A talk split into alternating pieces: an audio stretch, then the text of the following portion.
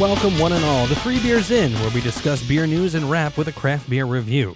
Welcome to Season 2, Episode 137 Pipeworks Brewing Company, Blood of the Unicorn.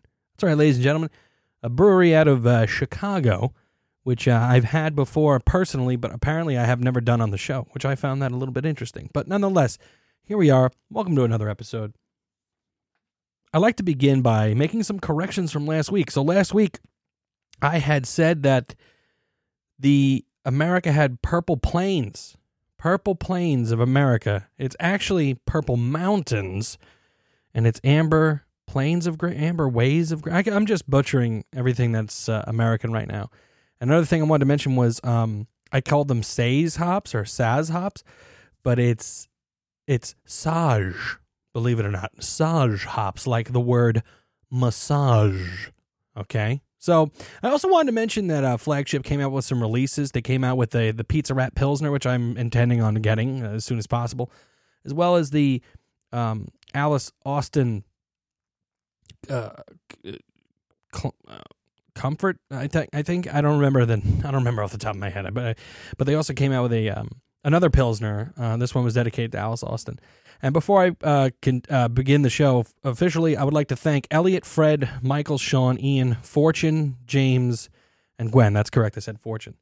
Um, you were all you were you had all emailed me like congratulations on coming back, and I really appreciate it. And I wanted to definitely mention that on the show before uh, I really kick things off. Also, I wanted to mention as well that Flagship wasn't the number one and Kills Boro the number two, but there was the Staten Island Brewing Company aka the place behind Home Depot, which is now, I think, defunct. And by the way, that's my word of the week as well defunct. If you want a good word to use, defunct is actually really, really fantastic. But we got a nice show here for you, ladies and gentlemen. Um, been drinking this beer. It's pretty yum yum. But we're going to get to the review a little bit later.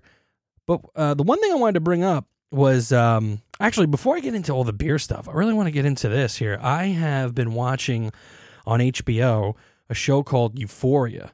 Okay, and it's um, okay. I was thinking about it uh, before how I wanted to approach this, how I wanted to talk about it. I don't want to sound like one of those people because now I'm getting older and I'm a parent. You know, one of those. I don't want to sound like the PMRC or anything like that. Okay, I'm not Tipper Gore over here, but when I'm watching the show Euphoria, and you're seeing like what it purports that teenagers are going through in today's America, my God, is it terrifying. Okay. Especially now that I'm a dad, it's quite scary stuff. I mean, the, the drugs, the alcohol, the, the sexting and the, oh, it's crazy. And I, it's just, oh, now on top of it, my wife and I, we watch it. And then we decided we were going to watch a documentary that's at, on HBO. By the way, total HBO fanboy right here. If you if you haven't noticed, it's all I ever talk about is shows that are on HBO and stuff like that. We're talking about a documentary, two part documentary. I think it's like one hour and 10 minutes each episode called I Love You Now Die The Commonwealth of Massachusetts versus uh, whatever this lady's name is, chick's name is. Now, you definitely remember this happening. So it was around 2012?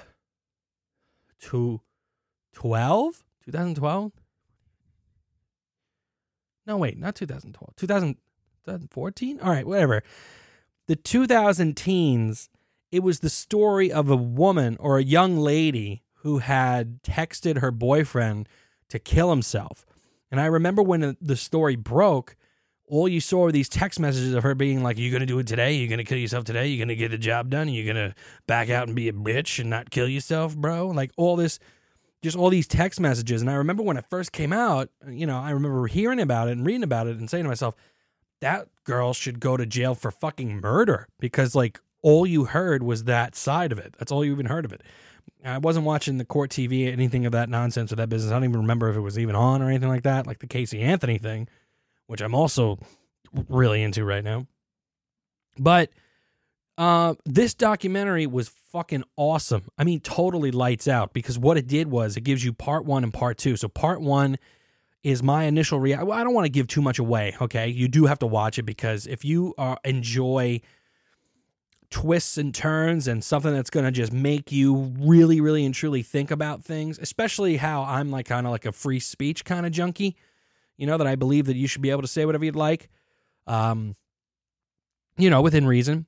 Uh, that, you know, and that was one of the main parts of the defense. But anyway, so if you're into that kind of stuff, they really go deep into this story and into this uh, this thing that had happened. I mean, it, I, I was doing everything in my power not to Google what had happened to her, like what was the result. You may have, you may know what the result is, you know, and that that doesn't necessarily ruin the story for you because what they do in the part two is they give you pretty much a side of this entire story that just did never saw the light of day, and I think that's just incredible, and it really makes you think about the whole situation, and it really makes you think about how how people are uh, you know how they are when it term, comes to technology and stuff like that and how reliant everyone is on it. I mean it's not that it's so disturbing but um you know this is a tragedy that had happened and there's just so many underlying things in there like you know uh, psychotropic drugs ssris all that stuff and and people going crazy you know trying to emulate uh, uh, shows that they see on tv and like it's just it's really really awesome and, and a cool and it has really does have the the finger on the pulse of today's day and age. I say today's day and age like I'm a, some sort of like geezer over here, but it just really has the finger on the pulse of what's going on today. And uh, even though it was, um, I think, I think five years ago, it's still quite relevant today. So I do recommend you check that out. I would love to dive deeper into that, maybe next week to give you a chance to take a look at it, and then give me, and then when I talk about it, you'll be able to understand a little bit better what I'm talking about. Another thing I wanted to touch on real quick before I before I uh, went on here. This just happened way too much to me during this week that I have to like talk about it. So, I mean, not so much one of these people, but so I was. I'm not a. Uh, so if you've you've heard of the show or the movie or the the characters Jay and Silent Bob, right? Every I can pretty much everybody knows who Jay and Silent Bob are. If not, there's a the the movie Jay and Silent Bob Strikes Back is on Netflix right now they're a part of the Clerks. Um, what do you want to call it? The uh, the universe of Clerks and stuff like that, which is a uh, creation, I think, of Kevin Smith exclusively, but I'm not too sure. But it's in that circle of uh, Kevin Smith and, and Matt Damon and Ben Affleck and stuff like that. And they, I think they all wrote these movies. There's a movie called Dogma, and I think they make an appearance in it. But it's basically Kevin Smith wearing a trench coat and like a, a baseball cap backwards. He's got long hair. He's always smoking cigarettes, wearing jeans and like a white t-shirt. And he's with uh he he's Silent Bob and Jay is the other guy and they they all they're they're always seen like on a wall selling weed to to children and stuff like that. So Jay and Silent Bob they haven't come out with a movie or even an appearance in a long time, but apparently there's a new Jay and Silent Bob film coming out now. I mean, soon and uh, I saw so this is something that's uh, okay. So I don't want to you know name drop or anything like that, but someone that I know recently went and got like all their teeth fixed. Well, not not so much fixed, but I think like a total new like teeth thing. And um it's so noticeable. So so for example, if if you know Jay and Silent Bob, if you see the trailer or or like a picture of the new Jay and Silent Bob film that's coming out, when you see a picture of Jay, he he had all his teeth done too, and I thought I was looking at a a stunt double standing next to Kevin Smith. I think its name's Kevin Smith. I might be I may have name dropped uh, Kevin James, but either way, uh, it totally changes the person's face. So this person that that I've known for many years that had their teeth redone, it it changed their entire face, and like she didn't tell anyone that she was going to get this work done. So when she did get the work done and she returned from the work being done, it was it was a shock. Okay, and you don't dare you don't dare tell them like, hey, what what happened to your fucking face? You know, you don't you don't do that. But when it's a celebrity, you can say something like that. So what the fuck happened to this guy's face? I mean, okay, so he was also in the movie Jay and Miri make a porno. Zach and Miri make a porno. He was like the dick in that film, and uh, he has his Jay and Silent Bob face in that film. So you know now he's a little bit older, and of course, when you get older, your features harden a little bit. Like you know your, you know your nose maybe gets wider or something like that. And if you use the Face app, there you go. That's what you're gonna look like. So he gets the teeth done and he looks like a completely different person. This chick gets the teeth done. She looks like a completely different person. Sidebar Val Kilmer, right? Did not know this guy had throat cancer. I feel like I'm doing an episode of TMZ. Where's my coffee mug so I could just, you know, gossip? Didn't know Val Kilmer has throat cancer. And I'm not one of those people that get caught in the in the in the clickbait, but sometimes I do. I'm not gonna lie. When they're like, "Oh my god, these celebrities have aged beyond recognition. Can you recognize these celebrities that have aged beyond recognition?" And then it's usually a ton of ads, and then you just want to see a picture of like, I don't know, uh, I, I can't even think of a fucking celebrity all the time. Maybe maybe fucking Val Kilmer. So it's like the first photograph of Val Kilmer within three years has released. And I'm like, I haven't seen this guy in a long time. Let me take a look at it. So I click the picture and it goes right to him and and he has a fucking trach tube, right? So then I'm like, what the fuck? And then I you know, recognize his face and he's got like and he looks all fucked up. And I felt terrible, you know, that that I th- that I was like I didn't react poorly. I was just like I felt bad because I was gawking at a picture of the guy. It just felt wrong. And it turns out the guy's got like like throat cancer. And then like apparently this picture comes out and then he's like there was rumors I was dead. I'm not dead. I'm doing well.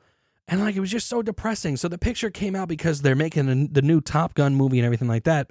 Nonetheless, I just wanted to I don't know why I piggybacked the Val Kilmer thing maybe because he looks so different because I mean the, the last time I seen him he was Jim Morrison and he was you know he, he was he was a young man and then he got really fat and now he's got the throat cancer that's just a roller coaster of all different you know things like that but you know nonetheless i, I, don't, I don't mean to to sound crass or anything like that but i was just very surprised at that and i and i, and I the, the main part of the story is i hope that if my my teeth ever need to get fixed I hope that you know I'm I'm gonna actually tell everyone like I hey I know my I look weird because it changes your face because like your your your lips might protrude a little bit more or something like that and it and it just changes everything. So when I do, if I ever have to and it comes down to it, I'm gonna walk around to everybody like listen I got my fucking teeth done I know I look different just I hope you get used to it soon you know and then you know just be at the mercy of the people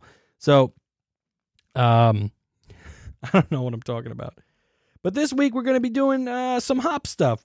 You know, we like the hop news. Hop news? No, just hop, hop talk, hop talk. Let's see what we're going to get this week. Okay, I got the wheel up. I'm using wheel number two, and let us begin. It's spinning, and we've landed on Super Pride. Super Pride. Super Pride hops. Okay. All right, let me turn this down a little bit. Um, this is the hop of the week, Super Pride. Let me look it up here real quick. Ba-ba-ba. Okay, Super Pride. We missed Pride Month, but nonetheless, Super Pride, ladies and gentlemen. Super Pride is the offspring of Pride of Ringwood and a descendant of Yeoman.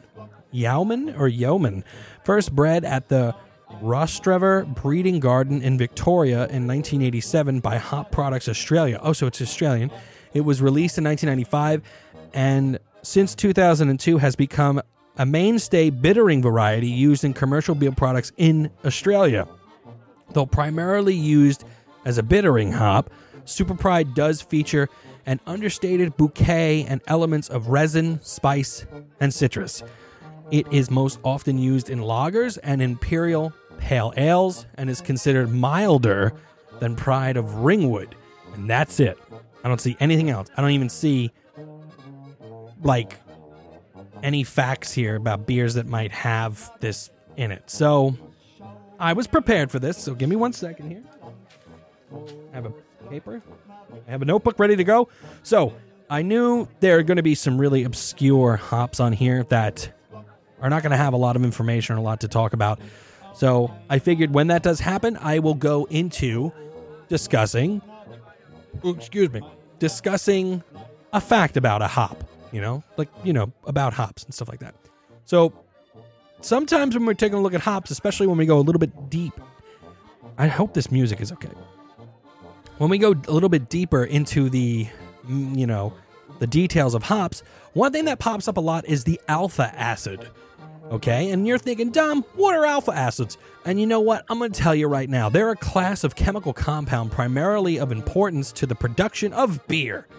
Okay, they are found in the resin glands of the flower of the hop plant and are the source of the hop's bitterness. Okay, very, very good. Uh, alpha alpha acids may be isom, is, isomerized. Isomerized. Oh God, I feel terrible. I can't read this. Isomerized. Isomerized. What happens is, it, when you boil it, it bitters it. That's it. Okay, it bitters the beer when it's boiled. But what happens is, the, the they're broken down into percentages.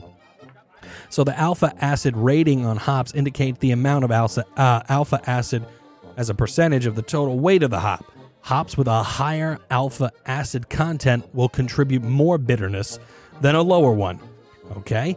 Well, especially if you're using the same amount of hops. Uh, high alpha acid varieties of hops are more efficient for producing highly bitter beers. Well, check that out. And here's some percentages, and they vary. So the funny thing about that is they vary based upon uh, usually what, what they are able to get out of the crop. Sometimes the acid can range. So you have uh, here we have listed Cascade, which is 4.5 to 8 percent, Centennial, which is 9 to 11.5 percent, Chinook, which is 12 to 14 percent, East Kent Goldings, 4.5 to 7 percent, Hallertau Hersbrucker, 2.5 to 5 percent, Mount Hood, which is 3.5 to 8 percent, Sage, we know how to say it now, uh, 2 to 5 percent, Styrian Golding, uh, 4.5 to 7 percent, and Willamette. Willamette or Willamette, 4 to 7%. So basically, what's going to happen is when you go and look at the hop content that or the hop that are in your beer, if you if you see that it's going to have Chinook in it, you know that you're going to have a what could be a reasonably hoppy beer. Something that's really really exciting that has happened to me lately or happened to me uh recently and has nothing to do with people's faces is I was going through my Facebook and Instagram and stuff like that and I saw something interesting. I saw a brand new brewery that's coming to Staten Island. That's right, ladies and gentlemen. Um, Rubsam and Horrmann Brewing Company popped up on my timeline. And it has a symbol of Staten Island with a kitty cat on the top of it. And it says um, Rubsam and Horrmann Brewing Company, Staten Island beer. And wait a minute, I have a picture of it right here, so I could just tell you. But I know I noticed that the Staten Island logo it was it was Staten Island right on it, and it says it's located here in Staten Island, New York. So I had to d- d- d- you know I had to get right into this. I said, "What's going on here?" So um, it's coming in September 2019. Uh, they have so this is their Facebook. So I'm trying to see now. Their Instagram had a little bit more information. Now I feel really ill prepared. But okay, maybe I could tell from this one right here. They have already, I see at least three different labels or three different colors of their icon that's going to probably cover uh, different beers that they're going to be having. Okay, okay, his okay. So maybe if give me one second. Let me go to their their fucking Instagram. Hold on.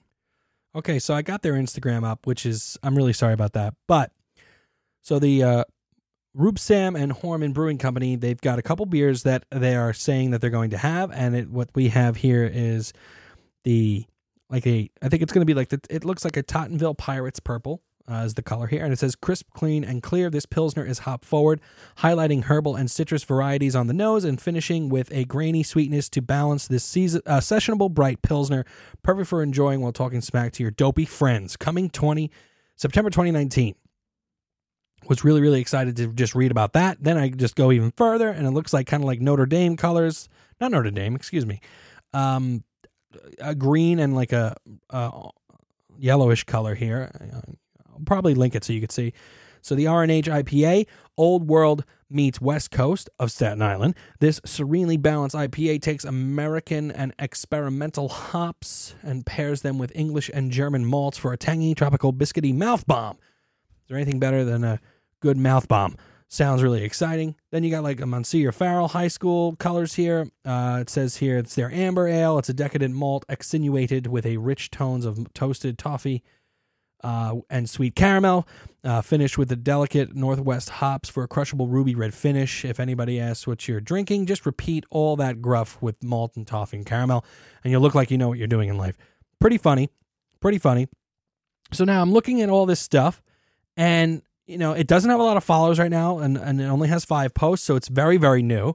But I kept seeing that the posts were tagging this gentleman by the name of BQ Quinn, right? And I didn't know who that was. So then I clicked it, and it's a gentleman named Brian Quinn, who's an impractical joker dancing monkey of the Tenderloin. So it's a gentleman who is in the Impractical Jokers. Uh, apparently, he's going to be the owner of this brewery. It looks like he's the owner of this brewery. I think it even says on their Facebook that he's the owner. And um, apparently, he loves cats. So that kind of like, you know, lets you know right there why the cat was all over the whole uh, on the logos and stuff like that. But nonetheless, pretty exciting stuff to know that we are going to be having a new brewery coming to our island, meaning that you then we have the now defunct Staten Island Brewing Co. God rest its soul. If it is even indeed defunct, no one knew it was there. Okay. It was, I think, a mom and pop place. They brewed beer behind Home Depot. I remember talking to Rob about it and they're probably now gone. And you know, it, it is what it is. What are you gonna do? Then you have your flagship. We have flagship, and now we have Kills Boro, and now we're gonna have Rubsam and Horrmann Brewing Company.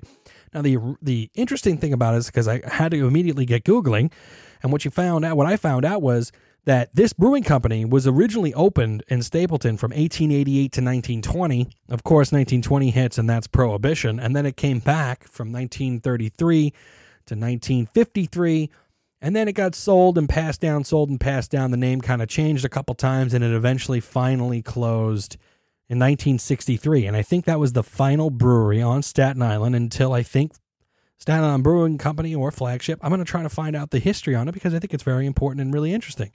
The fact that we had 20 breweries on this island, I think is very interesting. Three of which were right here in Castleton, two in Rosebank, 10 of them in Stapleton, and five in West Brighton. That is pretty cool. I also think it's kind of neat that they're taking the name of that old brewery and bringing it back to life. I think that's really neat. And I was even like doing a little bit more research and I found of course there's a niche for everything, you know, around and there's there's like an antique bottle exchange out there. I don't know why I didn't think this would exist. The show American Picture uh, Pickers, you know, tells you everything and and someone had one of these bottles and it's so old-timey. It's like a it looked like a tall boy, but like a stubby style. It looked like a bowling pin almost, or like a torpedo shell of a uh, of a beer bottle, and it was really really neat to see, and I thought it was really really cool. So something really really interesting and really fun to look forward to, because this brewery is emerging, and it looks like it's going to be pretty cool, and I'm I'm really interested to see where they're at. The latest post was them um, doing a mash or it looks like they got a boil going for their Pilsner, and I think that's going to be really, really cool. So I'm really excited about that, ladies and gentlemen.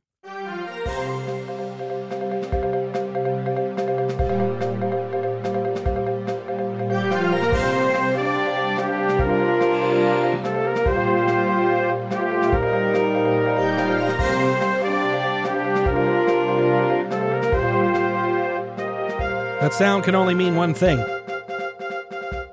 Time for the beer news, ladies and gentlemen.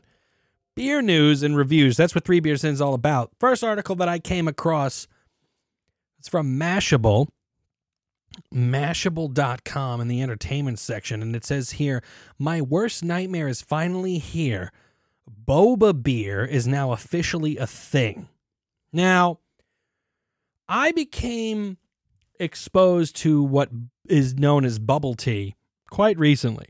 Excuse me. I got some friends at work that are into it and I see them having it all the time. They talked about it all the time and they said to me that I should go out and get it. And I was like, I don't know. For those of you now I'm going to give you my my brutish, my boorish, excuse me, explanation of what bubble tea is. So it's it's tea that they put in a in a cup, right? And then they seal the cup and they give you a stabby straw and you got a stabby the straw in the seal. It's like a plastic seal on the top. You stab in, and then you could get to your tea. And in the tea, they put like tapioca gelatin balls of I don't know what's in them, but it, you got to chew it or you, you could run the risk of choking. You got to chew it. You could put beans in it. It's fucking nuts, but it's it's pretty darn good. But now this poor bastard here says Asia loves bubble milk tea. They love beers as well. Our franchise has decided to merge uh, the both together in what cons- in, in, in what it considers the matchmake of the century. That's right, folks. Everyone's dream and nightmare has happened thanks to the Beer Factory, it's called. Uh, dubbing it the Boba Beer Series, four varieties of beers are set to be sold in all of the Beer Factory outlets in Malaysia, except for. I don't know what the fuck that said. I'm not even going to touch it. But the boba beers consists of butter beer made with Kirin Ichiban, Guinness milkshake with Guinness, duh. Oh, these are what they're called. Uh, strawberry lime cider made out of apple fox cider and watermelon beer mixed with tiger beer. So it's it's going to be mainly in Asia. Okay, I thought I didn't. I thought that this was going to come. It might hit the states. This might actually inspire someone to go out and do this. All four beverages or abominations are par, uh, priced at seven dollars U.S. What do Malaysians feel about this? So there's some reaction here from the locals, and one of the one of the one of the people said, "You guys, you guys deserve a special place in hell." Oh my God! Please don't destroy the beer culture and what it's supposed to be by bringing in bubble tea concept to mix up together. Please be Beer Factory and not Bubble Tea Factory. Oh my God! What the fuck? What the fuck? Ain't wasting m- wasting money on this. Where it is I want th- this is okay, their English is probably not that good. OM OMFG come come Guinness boba plus hot pot. Seriously, when it's starting. The boba beers will be around for a limited time only. Don't like them? Maybe you can continue chugging that durian whiskey if you want. Okay. Either way, something that is in Malaysia right now might make its way to the States because guess what? People are I think kind of running out of ideas when it comes to um when it comes to the beers and stuff like that that we have out here. And when I started seeing the hibiscus tea stuff like that, that's when I started to get a little uh, concerned. This here from CNN.com from their health section. It says here Instagram to what does that say? Oh, there's an ad in the way. I can't even fucking read the headline because there's an ad in the way. I can't read it. I can't read the headline. Instagram to something something to there you go. Thank you. Thank you for getting the fuck out the way. First on CNN, Facebook and Instagram to restrict content related to alcohol, tobacco and e-cigarettes. That's not cool. I'm a, I I have a business that's related to alcohol. If I want to advertise on Facebook or Instagram now, it's going to get flagged. Facebook will unveil a new policy on Wednesday to restrict sales and limit content related to alcohol and tobacco products, including e cigarettes, a company spokeswoman tells CNN.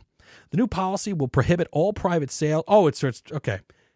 So I'm striking out. This is oh over 2 because here I am thinking that like, it's going to involve me, but I'm not selling anything. New policy will prohibit all private sales, trades, and transfers and gifting of alcohol. Damn it. Just when I was going to try to get people to gift me alcohol through Facebook and Instagram, it's now going to get shut down. Any brands that post content related to the sale or transfer of these products will have to restrict their content to adults 18 or older. Well, wouldn't you want to do that anyway? Why would you want to target people that can't even buy your shit? The new policy will go into effect Wednesday and will also apply to any Facebook groups created to sell alcohol or tobacco products, the spokeswoman said. So now, if I belong to like the Evil Twin Brewing group, does that mean that uh, there's going to be some pushback from Facebook about that? I don't know. We're going to find out. The company is enforcing the new rules, the spokesman said, and may remove any groups that do not make necessary changes. While the company's policies already prohibit the sale of tobacco and alcohol in Facebook Marketplace, the platform is expanding the ban to organic content, regular post from private users. So you can't even post that you're selling something. I mean, I guess it makes sense. You know, you don't want to be a platform for for people that may be underage to purchase your your stuff, right? The company will use a combination of technology, human review, and reports from our community to find and remove any content that violates these policies. This is where it gets a little murky because when you have to rely on technology, not just human review, because you know there's going to be so much stuff that the humans just can't get ahead of and you're going to rely on algorithms. And if I'm going to be selling three beers in, and it sounds like I'm selling beer, boom, I'm going to get fucking flagged and probably taken down. Facebook and Instagram users, including those under 18, are still free to post other content related to tobacco and vape products. Like what? Like a fucking cloud meme?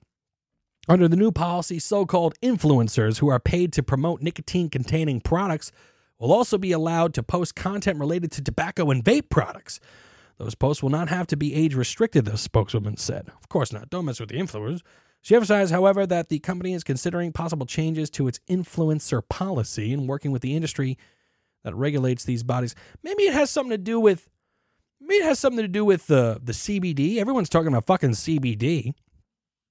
Every podcast I listen to, every every fucking turn, all I hear about is CBD. It makes me feel like that maybe I need to go out and get some CBD. It's going to fucking change my life. Last year, the CNN investigated a detail. Um, uh, Last year, a CNN investigation detailed how Juul, the largest vape manufacturer in the United States, paid popular Instagram users to promote it, its device. The company has come under fire in recent months for the alleged role in what experts call an epidemic of teen vaping. In 2018, the FDA announced that vaping increased nearly 80% among high schoolers from the previous year. Okay, I get that you did an investigation and all that, but if you if you're at all privy to Instagram or Facebook or anything like that, all you got to do is look at Barstool Sports and anything affiliated with Barstool Sports. When you looked at the college culture and those people even probably younger than that, the Juul became like a fucking like like the Ark of the Covenant. Okay, everyone was trying to get the Juul. You saw videos of people that like just broke their arms or something, and they're doped up in the hospital, and they're like reaching for the Juul. the Juul was the the fucking Temple Mount. Like it was like I don't think that uh, it was influencers doing that. I just think it was just the uh, the viral nature of people just wanting to be a part of it. So I hope that this doesn't crack down on craft beer communities all around our purview and stuff like that. I hope it doesn't come after me or anything like that. I don't think it will, but you never know. Things do happen out there. Oh no, I think I just closed an article that I really wanted to talk about. Oh, well, hold on. I got it back. All right. Another article here, ladies and gentlemen, and it says here PBR Hard Coffee is creating a buzz in Maine's test market. It's kind of like a Dunkin' Donuts coffee that's iced with alcohol, one liquor store manager said. Maine is one of five states the brewery chose to test its concoction. Now, this is really great. And, you know, I'm really, really happy about this because a lot of people give hipsters some bullshit what is more hipster, okay, than giving the I mean this is like this is like drinking water for a hipster, you know. It's essential for for life. You have to drink water to survive. They have to drink Pabst Blue Ribbon to survive. But now you're making it an iced coffee. It, it, it's like you're it's like you're giving them the world. You know, and I have to applaud Pabst for doing this. I think this is a fucking brilliant move, and I really hope that uh, they they they let this hit the market because you know that there's going to be some swanky, you know, elitist motherfuckers drinking this stuff. Just weeks after hitting the shelves, Pabst Blue Ribbon Hard Coffee is creating a buzz in Maine. The coffee, malt liquor, and milk concoction with 5% alcohol by volume came out in early July, and some stores have struggled to keep it in stock. Maine is one of just five states where Pabst is testing the beverage. It has been the hottest item of the summer, said Tony Olmsted, a general manager of Ruper's Beverage and Redemption chain with six locations in Lewiston, Auburn, and Oxford. Customers can't get enough of the sugary, creamy beverage, he said. Some people tell him that they like to add a shot of whipped cream flavored vodka to boost a marshmallow taste and add a kick. Check that out. So it's so far it is in the markets of Maine, Pennsylvania, New Jersey, Florida, and Georgia. Why didn't they just go to Williamsburg? Maine was selected as a test market because the Northeast drinks a lot of coffee and because distributors were just excited to sell hard coffee, said Pabst's brand manager John Newhouse.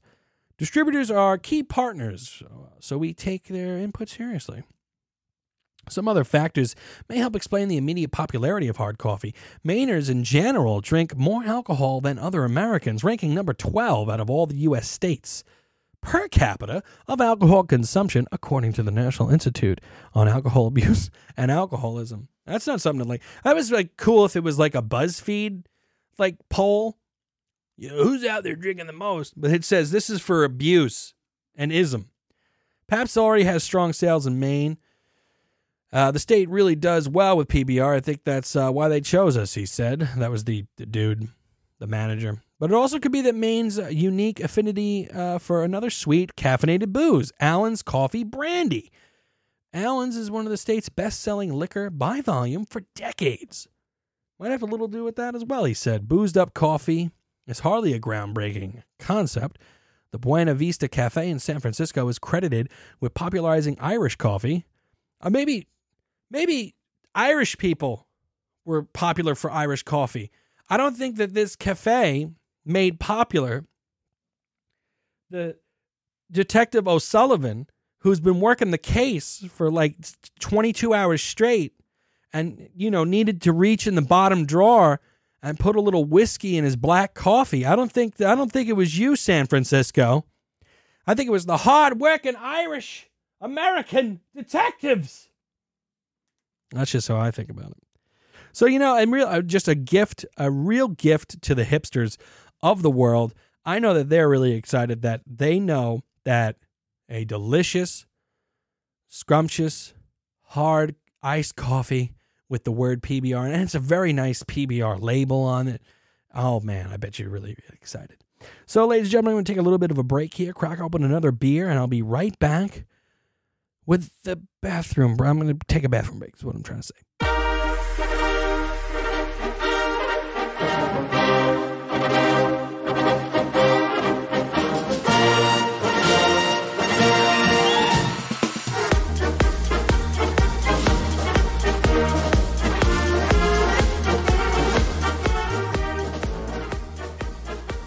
I want to thank everybody for listening to this episode of Three Beers In. Don't forget to like us on Facebook. Don't forget to give us a good review on iTunes or however else you're listening to this podcast. Let your friends know about it. Drink craft beer. And don't forget, you could always email us at www.threebeersin at gmail.com. And also, w, wait a minute. That's our email. You could go to our website, which is threebeersin.com, threebeersin at gmail.com. And and don't forget that you could always you could always message us on Facebook Messenger too, which is really really interesting and fun and great. Thanks everybody.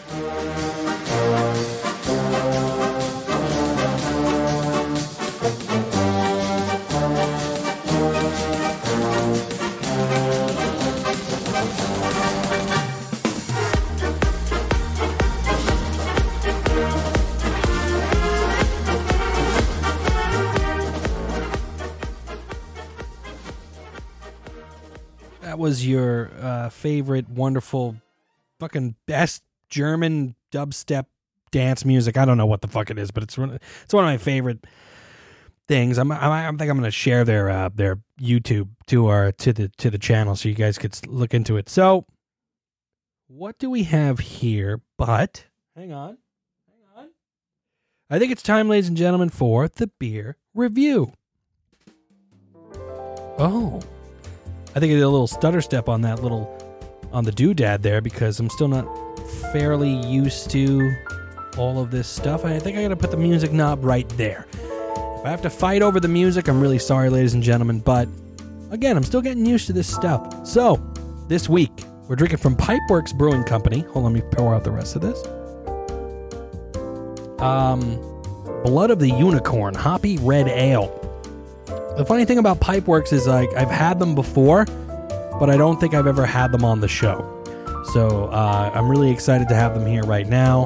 Uh, it's uh, Blood of the Unicorn Hoppy Red Ale, and uh, the it's uh, one pint here. The can, a little bit of a tall boy can here, and it's uh, 6.5 alcohol, 6.5 percent alcohol by volume. That's the thing that I closed on their website. I wanted to read about their beer real quick. Just give me one second. I really hope you're enjoying this music. I'll take note if it is too loud. But Blood of the Unicorn, Hoppy Red Ale.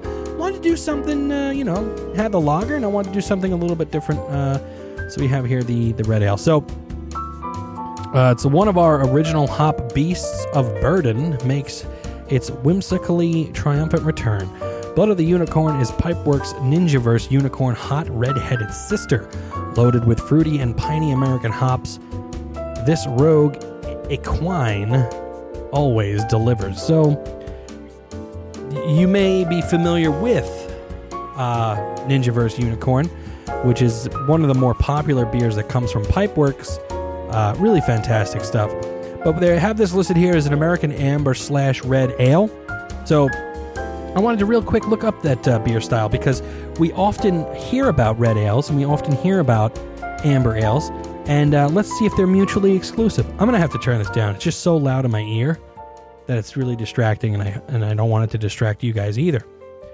So, so you, you always hear about Irish red ales and American red ales, or what is, or is it an amber ale? What's the difference here? So the Irish reds, according to the uh, the beer judges manual here, is an easy drinking pint, often with uh, subtle flavors, slightly malty uh, in the balance of sometimes with initial soft toffee caramel sweetness, slightly grainy, uh, biscuity, touch of roasted dryness in its finish, uh, and there's a little bit more of a grainy dryness that that it has uh, in its overall impression. So the flavor, the profile that comes with an Irish red, it says here that it's usually um, very little caramel malt flavor and sweetness, rarely buttery, toasted, roasty, toffee like quality. Uh, it's also a, quite a very neutral, uh, grainy uh, flavor in terms of the malt, and has a very medium to low hop bitterness, but a medium to dry finish.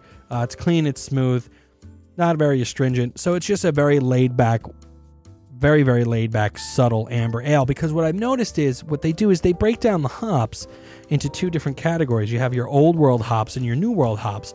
So basically, well, you have you have your American hops. Excuse me, you have your American hops and your old world hops. So, old old world hops are going to be in the Irish reds. Um, they're traditional European brewing hops. Sometimes they include the Sazer hops, Sazer hops, but usually they're British brewing hops, and um, they might have some from continental Europe, from what I read.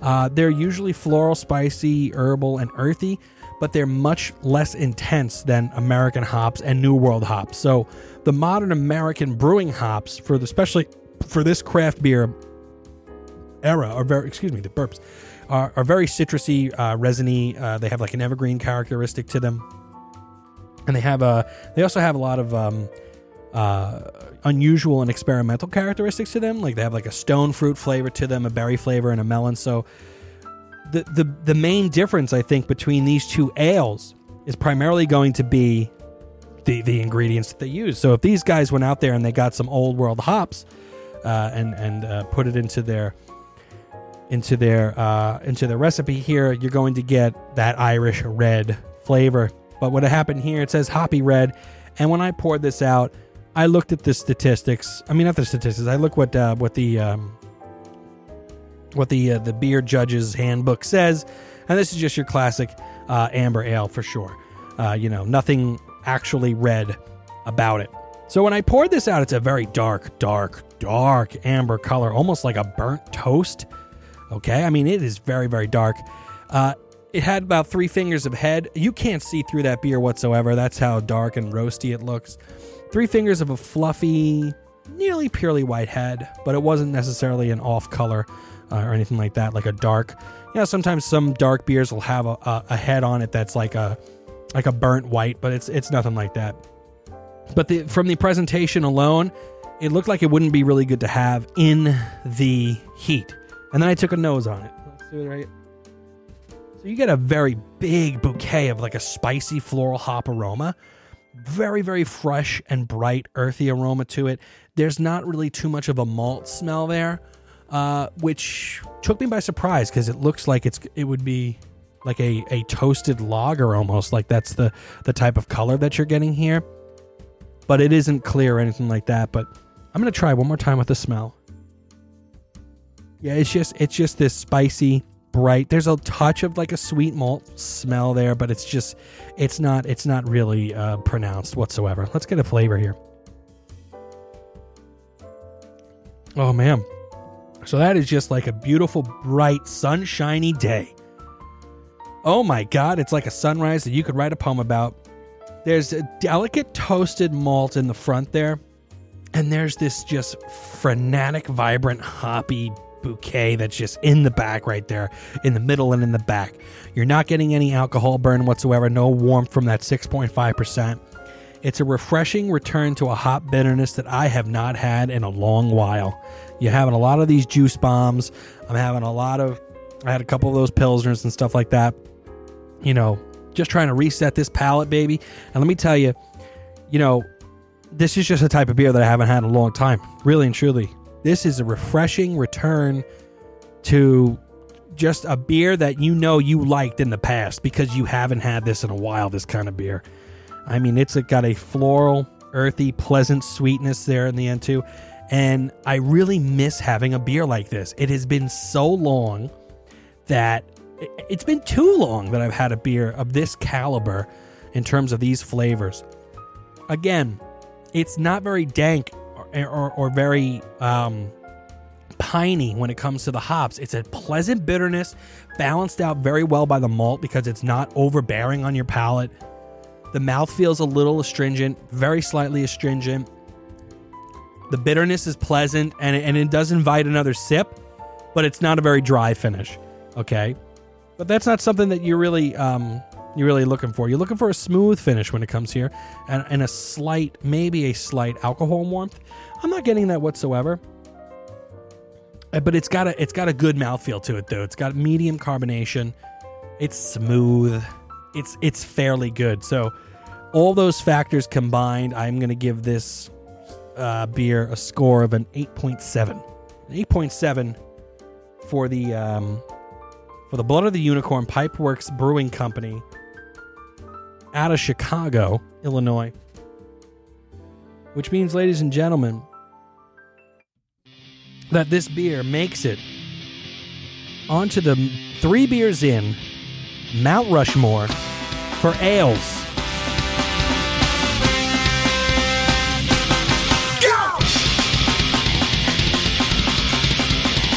That's right, ladies and gentlemen. Blood of the Unicorn Pipeswork Brewing Company coming out of Chicago, Illinois. A fantastic, delicious, yummy, scrumptious amber ale, American amber ale, something that you definitely haven't had in a long time. I know you haven't had it in a while. Okay? This is a beer that brings you back. Brings you back to the heyday of when you probably first started having craft beer.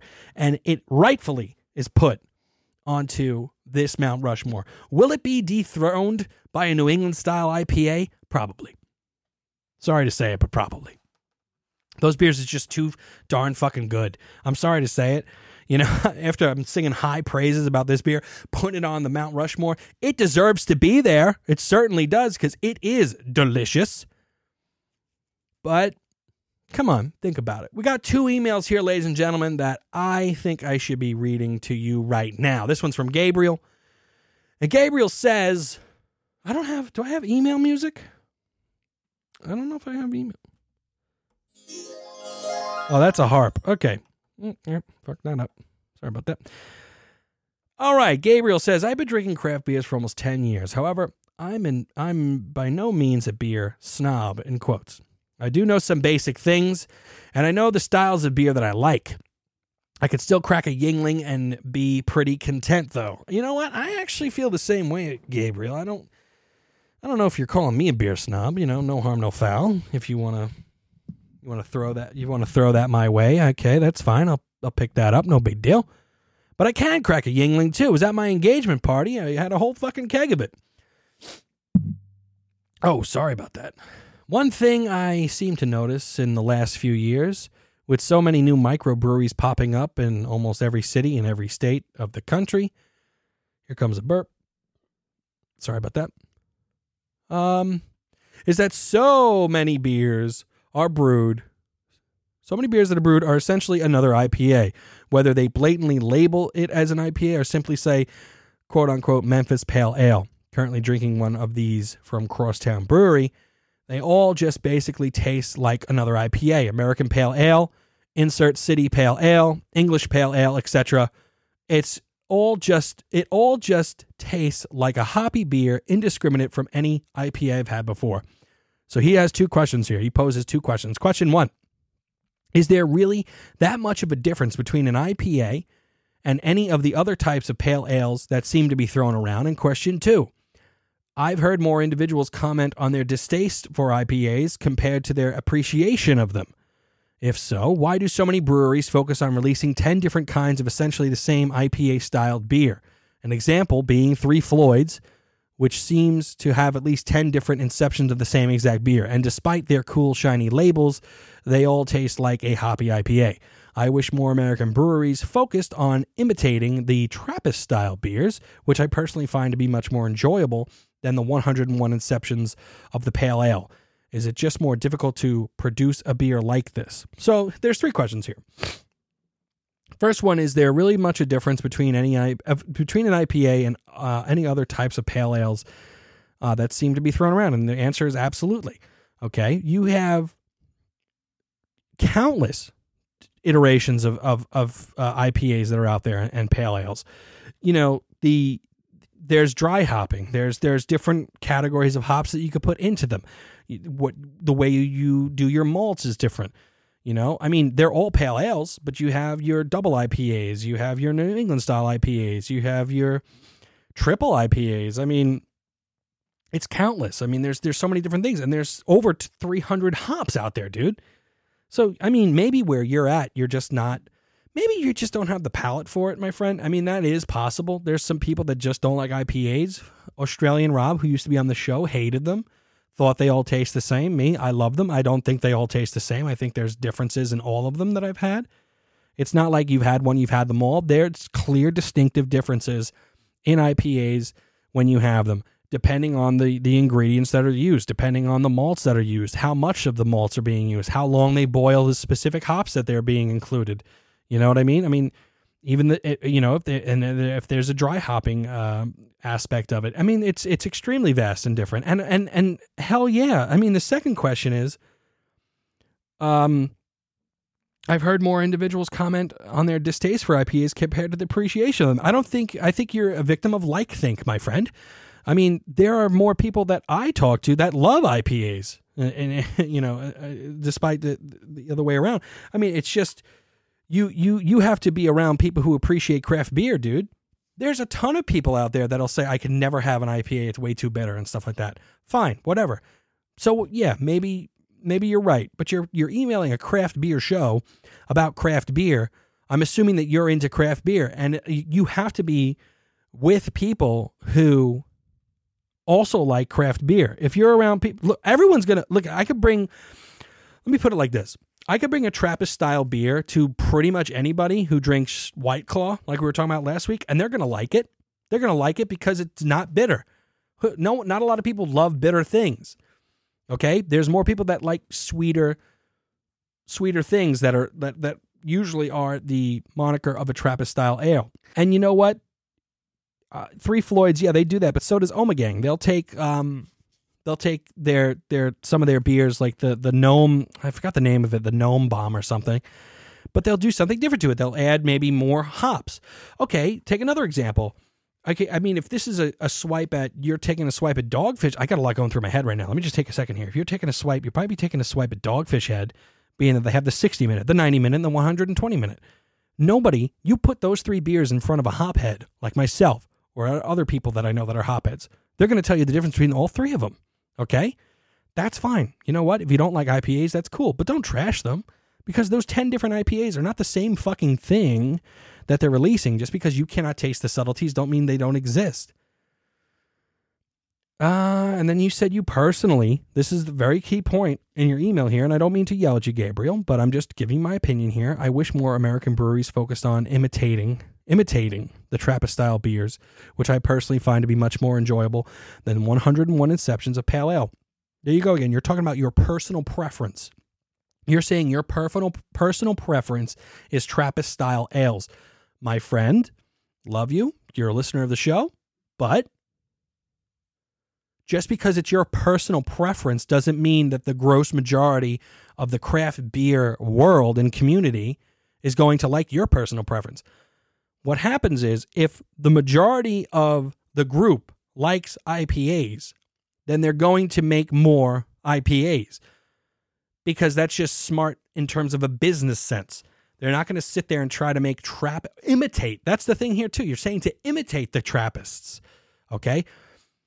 Very hard to do because you need to go out and get those Trappist ingredients and you have to do the Trappist way of of brewing. And you know what? You're not going to get the same product. It's going to be very very hard. Only brewery that I've ever had that came close was Ommegang. And Ommegang has their roots in Belgium, my friend, where the Trappists are from. They're half owned by or quarter owned by Duvel. So of course they're going to have good Trappist ales because they have a pipeline to uh, Belgium to make those beers. In Memphis, I don't think that there's a pipeline to Belgium. Sorry to say it. And it's some some some of these beers are harder to make. Ales are really hard, are really easy to make, and the gross majority of people like them. Sorry that you don't, but just go get a Chimay and call it a day. Another email here from Scott, and he says So, to start off, I just turned 21 a couple of days ago. Happy belated birthday, Scott. And on that day, I tried a Heineken. I thought, this ought to be better than Bud Light. I'll try it. Well, let me tell you, I thought it tasted like watered down bitter piss. Okay, so I searched online and and people came to a consensus that Heineken is not great. So, okay, that's fair. I'll try something else that people recommend for beginners so I got a bottle of Blue Moon. The taste wasn't good by any means, but it was a slight improvement to Heineken. So I was like, damn, is all beer like this? Bitter, sour, and tasteless? So today I was grocery shopping and I decided to pick up a Leinenkugel Summer Shandy flavored with honey and lemonade. And I thought this has to taste better. And I still, and it still didn't. I didn't even taste a, the subtlest hint of lemonade or honey or sweetness for that matter. It's just bitter, sour, flavorless, alcoholic, bubbly water to me. So I thought now is, I thought, so my thought now is this. You love beer. Thank you. Yes, I do. Did you always taste, did you always like the taste of beer, even going back to your first beer? Or did it take some time for you to start actually enjoying the taste of beer? To be fair, I've only had three types of probably not the best made beer. So if there are any suggestions you'd like to share, that'd be helpful. Thanks a lot, Scott. Well, Scott, you're welcome. But you're 21 years old. You've hated every single alcoholic beverage that you've listed here. I mean, my next, I think my next course of action would recommend to you to have a Smirnoff Ice. Have a Smirnoff Ice and see if you like that go ask the bartender for a, whiskey sour. See if you like that. I mean, yes, this is a craft beer show, and I do appreciate that you found us and that you're listening to us.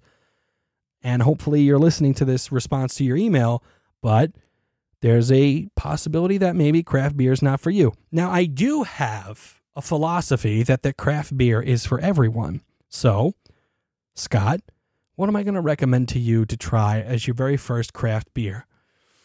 Hmm. Hmm. I don't know, Scott. All right, so judging upon what you've written here, it sounds like you don't like the taste of beer. So I'm trying to think of the sweetest beer that I ever had, and maybe you would like that. So what comes to mind is the New Belgium chocolate chip cookie dough, but they just don't have that anymore. So, you know, huh, let me think here. I would say, why don't you go? Okay, when Sam Adams 20 pounds of pumpkin comes out, give that a try because I'm pretty sure you haven't had a pumpkin beer just yet. Give that a shot. Also try New Belgium Fat Tire and also try um I'm trying to think of another sweet beer that I've had. Hmm.